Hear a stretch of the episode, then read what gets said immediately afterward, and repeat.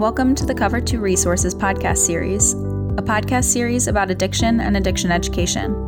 Our mission is to arm others with the knowledge needed to best support a loved one struggling with opioid addiction. This podcast is available on iTunes, Google Music, Stitcher, and via RSS feed. Simply search for the full name, Cover 2 Resources, on your platform of choice. Thank you for listening.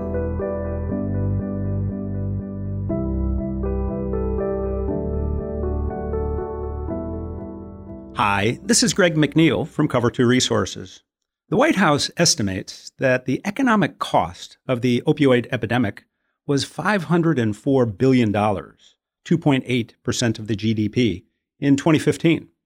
Workers with pain medication use disorder cost employers more than three times the healthcare cost of the average worker. Today, employers, both big and small, are finding there aren't enough people who can pass a drug test to fill all available openings.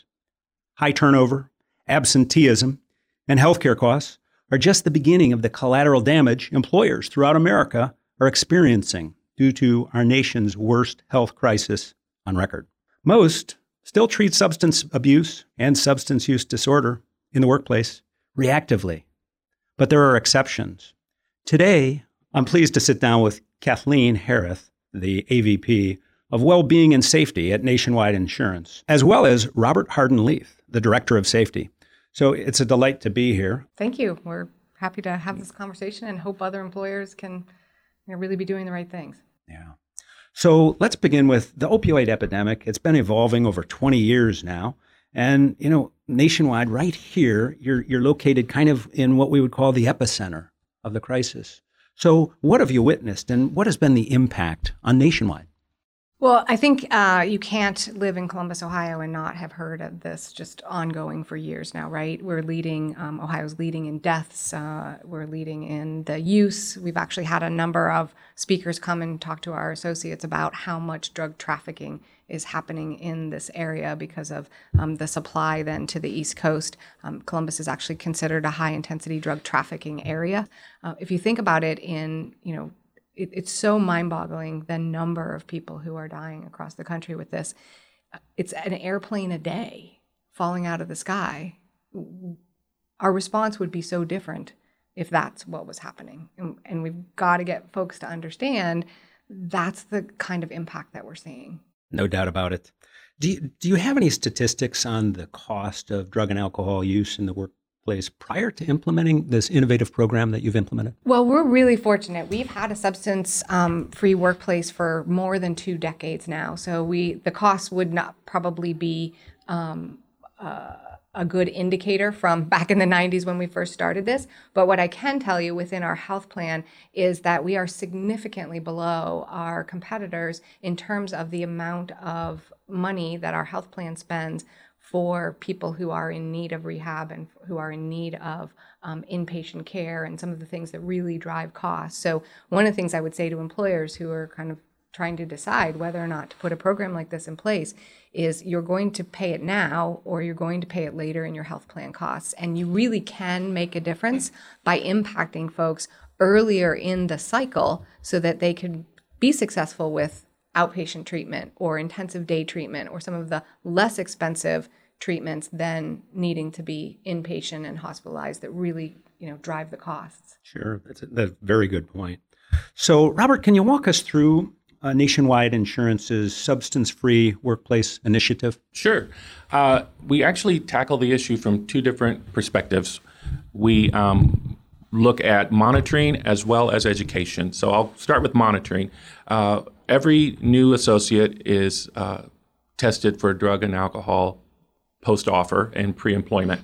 Uh, also, we test associates who are in what we call safety sensitive jobs. So, people who drive our fleet cars, people who uh, work in um, the health care parts of our organization, we test them randomly to make sure that they remain substance free. So we have some jobs that we consider safety sensitive. So those are jobs where uh, impairment could cause loss of life or, or serious injury to the associate or others.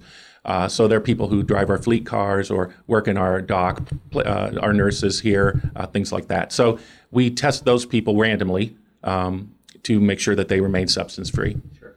And then we also test uh, people who are showing signs of impairment at work.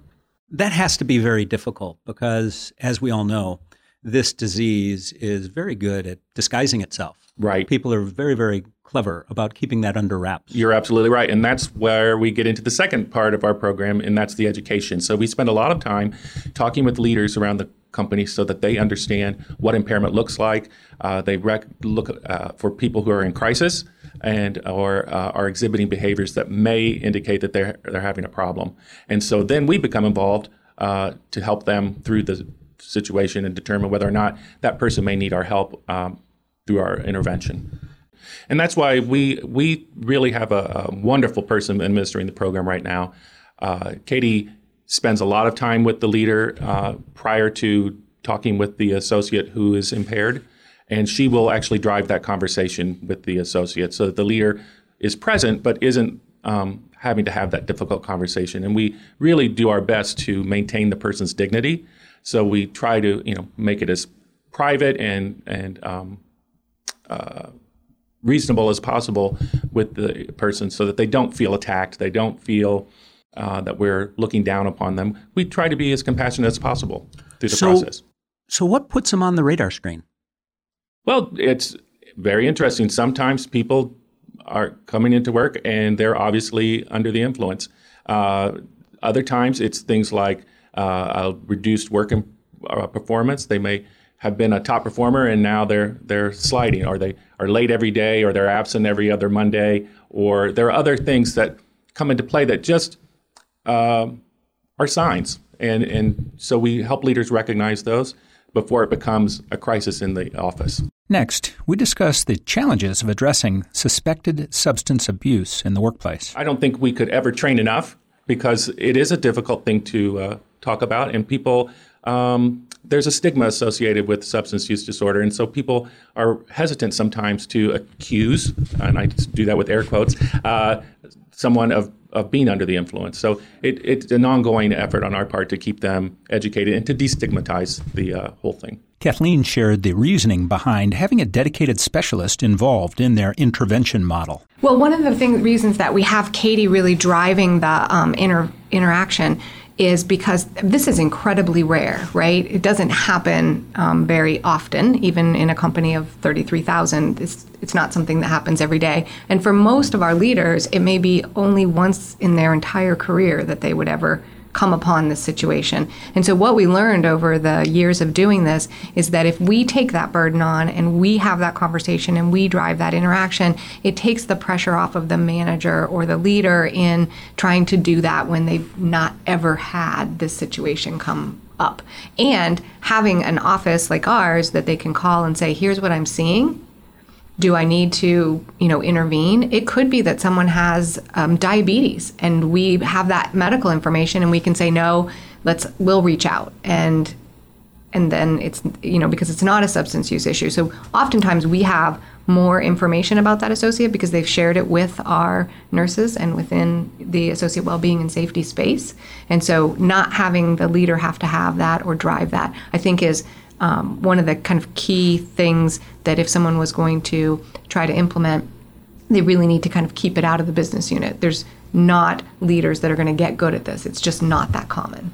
So, you say that that's very rare in your organization. So, I'm going to ask you a difficult question. Put yourself in the shoes of, you know, others in corporate America, because I, I think that this this does happen on a routine basis in many businesses throughout America. So, if you're one of the executives that runs those organizations, how would you implement a program like that when it is a regular thing? How would you do that maybe differently? The first thing that I would do is um, use the calculator from the National Safety Council that is out and available. Um, they worked with Shatterproof and University of Chicago to create a calculator based on where you live in the country and what industry you're in because substance use is different based on industries and the type of substances people use are different based on the industry. And that will give you a really good sense within your own organization what kind of use you have. And um, when I say it's rare that people are at work, that's obviously a much smaller number than the people who have substance use issues, correct? It's at the point where the, their life has fallen apart that they're now using at work is rare. And that's why Robert was talking about the education. And we spend so much time on education because we know the impact in substance use is much greater than what we'll see walking in the door to work. That's a, that number is the kind of relatively rare number. This Cover 2 podcast is sponsored by Relink.org. Relink.org is an online research tool that allows you to quickly locate addiction recovery and reentry resources in your area. It includes everything from treatment to housing and employment. Go to relink.org today to find services or add a resource for free. With relink.org, help is just three clicks away.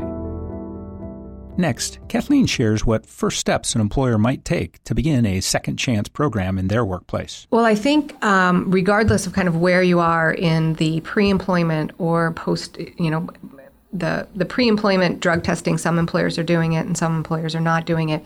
Um, regardless of where you sit on that stance, I think if you have nothing in place to start with a second chance policy and create a policy within the workplace that if someone is impaired at work, that they're not just immediately terminated and that's kind of the end of the story. Because we know if they're using at work and you terminate them they've lost literally kind of the last foothold right? Now they've lost their their position as well and possibly their insurance coverage.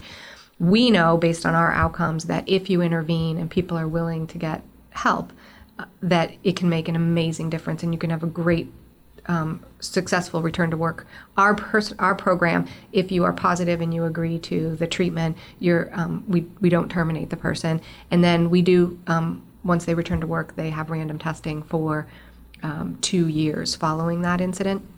So there's a way to protect the company as well as protect that person. And I'm happy to say that in the last three years, we actually just were running our 36 month numbers. Um, about 60% of the folks that we worked with who were impaired in the workplace um, were successful with completing their rehab, came back to work. They are successful at their two year mark, or they're continually successful in the program. So we've, literally, if someone commits to going to get help, we have almost a 100% success rate with them if they commit to that rehab program. So they become the most loyal employees you could have right? I mean, you've literally helped them pull themselves back from the brink, right? We're not the ones doing that. We're just putting the structure, the support system in place. So if you have nothing and you're considering, I would say at least start with a second chance policy. Now, I would recommend that you have a really strong EAP and that you need to really understand what that means in terms of having an evaluation and rehab and the subsequent testing.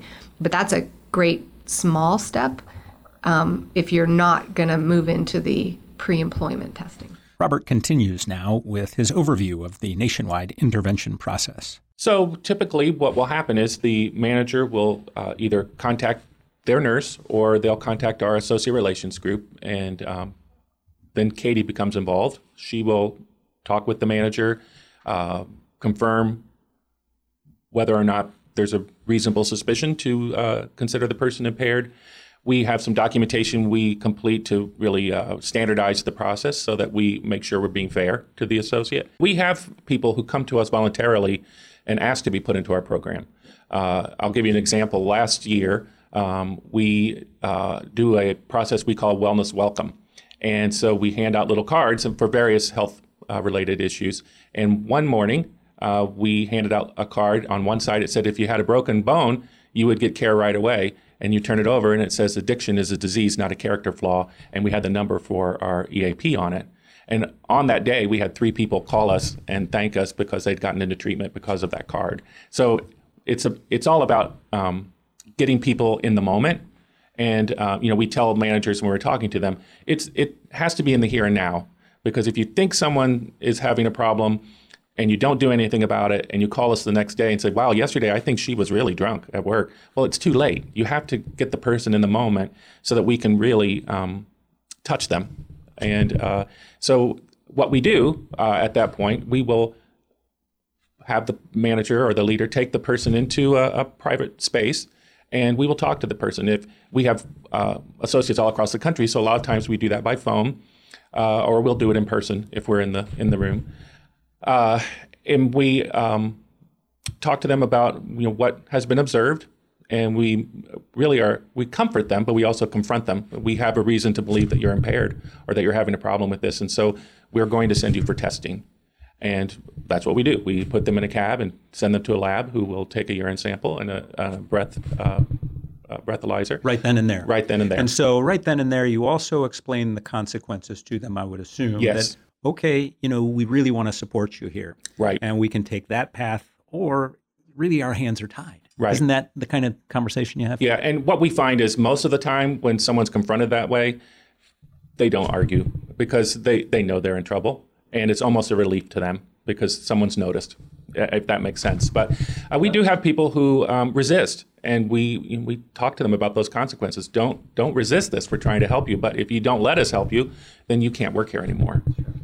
They're often surprised that they're not going to be fired. Yes. Most people, when we're having that conversation, think that they're going to be fired right then. And so, Katie being able to explain this is what the process is and that you aren't going to be fired, um, less than 5% over the last three years have um, not gone for testing. So That's amazing. Less than 5%. That's that's tremendous. Okay, so you put them in the taxi, you send them over for testing. And then the taxi takes them home, and we put them on paid leave until we get the results of the test. Uh, once we do that, How long is that? Typically? yeah, two to three days usually. Uh, then we, uh, if the test is unacceptable, we will then work with our uh, employee assistance program to get them in touch with the substance use professional. They'll have an evaluation to determine what, if any, kind of treatment is is required. Uh, as long as they comply with that, then they are put through treatment. Sometimes it's outpatient, sometimes it's inpatient, depending upon the situation. Next, we learn how a dedicated hotline expedites getting help for those in need. One of the things that our EAP did for us back in November of 2016 is they put in a substance um, use hotline so that if you're calling the EAP for counseling, you know, you go through the normal process, but if you're calling for substance use issues, you don't go through that process. You call this other number and it immediately transfers to a trained clinician who can evaluate the person or the situation if a parent's calling for a child um, and move them into treatment immediately because we realized we needed to eliminate any delay when someone has that moment where they're willing to go. And so that that's another, you know, if, if folks aren't working with an EAP that has that kind of a resource, I would say definitely need to be looking for it because that's when you lose people. You get just that one moment, and when somebody's ready, they can't wait three hours for someone to clear paperwork. I'll use the most common scenario in, in that they will uh, be an outpatient treatment. So then they come back to work, and we work with the leader to bring them back in to the office. We always do a return to duty test to make sure that they're um, acceptable to be back in the workplace, and um, we coach the, the leader on um, the uh, most respectful way to bring them back into the workplace, and and uh, we coach the associate on how to um, return to the workplace, and we stay in touch with that person. Uh, as Kathleen mentioned, we do ran, uh, follow up random testing for two years, and we'll you know, and it truly is random. Uh, there is no um, set cadence to it, so that we can make sure that the person is is complying. And um, one would think that people would be resistant to that, but we've had people tell us, "I am so proud that I can go take this test because I know I'm going to pass," and that makes us happy too because we know we're helping to keep them uh, healthy. You've had the program in place for really many years now.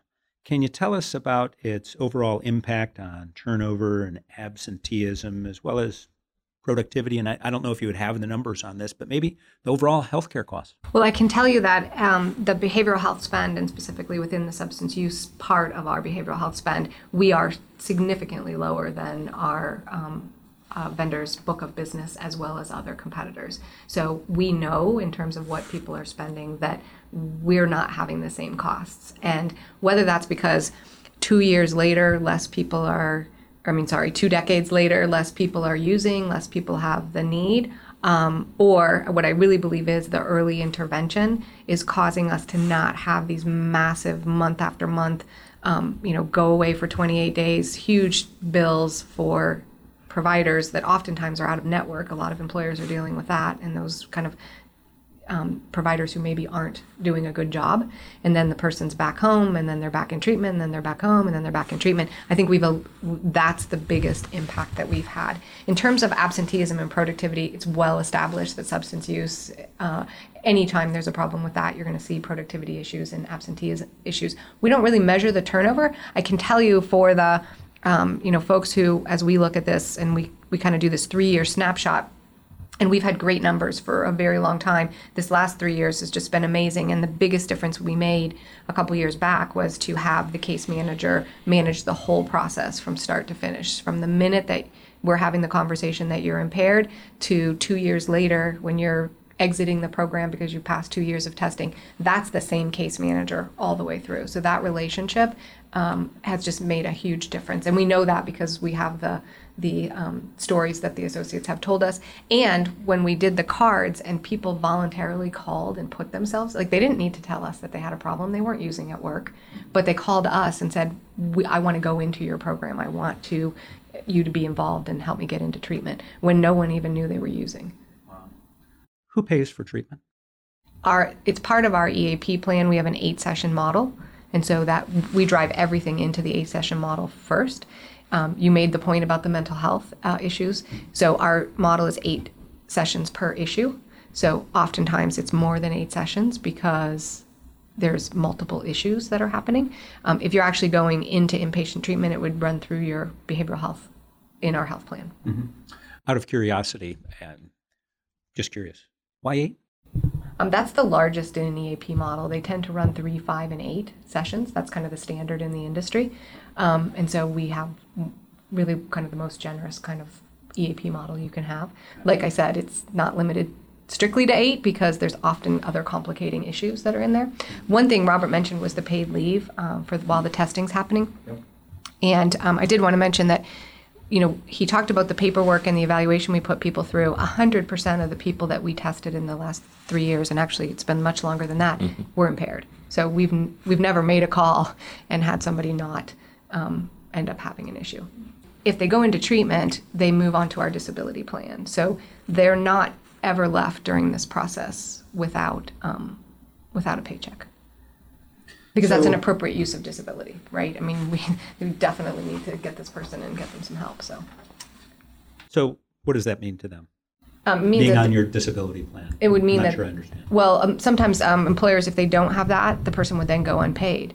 So if it's the choice between I'm going to go through rehab and not get a paycheck, I'm going to get out of rehab as fast as possible, right? Yeah if somebody really needs, um, now the vast majority can come back to work and do it as outpatient, but if somebody really needs inpatient, we don't want them to make the decision between getting better if they're that ill and trying to get a paycheck. Yeah. Next, we talk about success stories. We have uh, regularly um, received emails and phone calls from associates who thank us for what they've what they've been able to accomplish. One that comes to mind um, as we were talking, a young gentleman um, was uh, suspected to be impaired. Um, there were some problems with his test. We weren't able to be certain, but we think he might have tampered with his test. We couldn't make make any uh, uh, uh clear evidence of that, but it was interesting. Was it a random or front end test? It was a reasonable suspicion. So oh, okay. two days later, um, he called and confessed that yeah, I did do do this and I have a real problem. Can you help me? And he is uh, currently in inpatient treatment now for heroin addiction. And uh, he, you know, came to work every day, was a good performer, but he was addicted to heroin and didn't know how to get help, and was petrified that he was going to lose his job, which is why he adulterated his test. He'd probably been doing that for quite some time. He was probably really good at it. Yes. Yeah.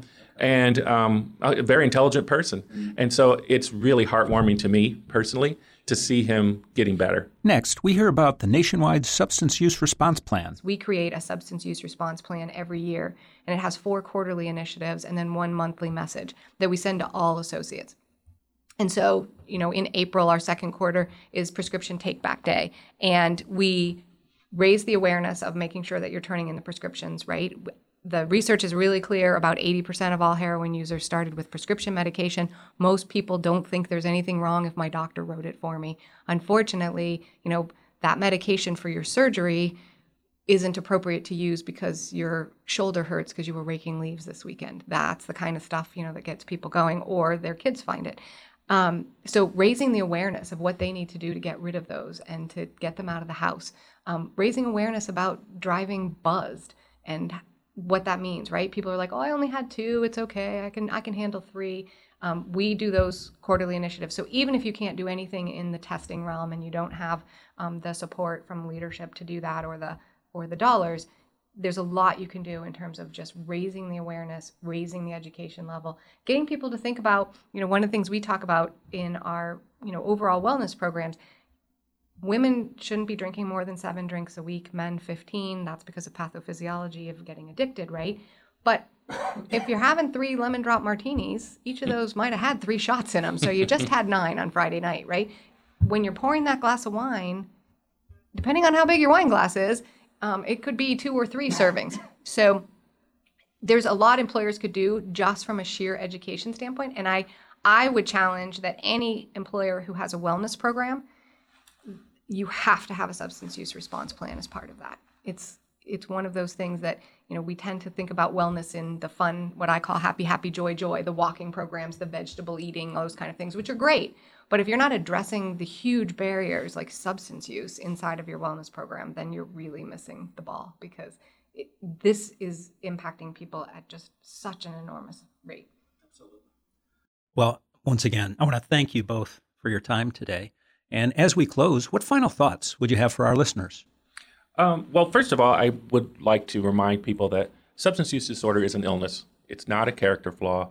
Uh, people with this disease are sick and sometimes this illness makes them do uh, criminal things or, or uh, behave badly but that's one of the symptoms of the disease. And the other thing i would uh, encourage employers to do is to remember um, to treat people with dignity because that is a key to uh, succeeding in this space i think. I think um, i would say do something because doing you know I see employers sometimes think about doing something and they think about it and they plan it and they think about it and they think about it do something.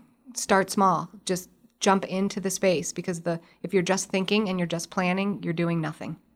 We've been talking today with Kathleen Hareth, the AVP of Wellbeing and Safety at Nationwide Insurance in Columbus, Ohio, and Robert Hardin Leaf, the Director of Safety. And they've been sharing with us insights into the nationwide substance free workplace program, a program that, after 20 years, it continues to show strong and positive results. Just to share a few of the outcomes of this program, in the past 36 months, 95% of the people that have been asked to test have agreed to do so, and only 5% refused and were terminated. 100% of those that were tested had some impairment and were case managed by an associate well-being and safety person. 40% didn't complete their rehabilitation program or were terminated for subsequent substance use problems and issues. 60% are in the program or have completed it, and 0% of associates who finish the two year follow up monitoring period have relapsed. I'd say that's an overwhelming success. My name is Greg McNeil from Cover 2 Resources. Thank you for joining us for this Cover 2 PPT podcast. That's people, places, and things making a difference in the opioid epidemic. Thank you for tuning in to this episode of the Cover 2 Resources podcast. This episode is a production of Cover 2 Resources and is made possible by listeners like you. If you'd like to donate or to sponsor a future podcast, please visit cover2.org. As always, thank you for listening. Together, we can make a difference in the opioid epidemic, one life at a time.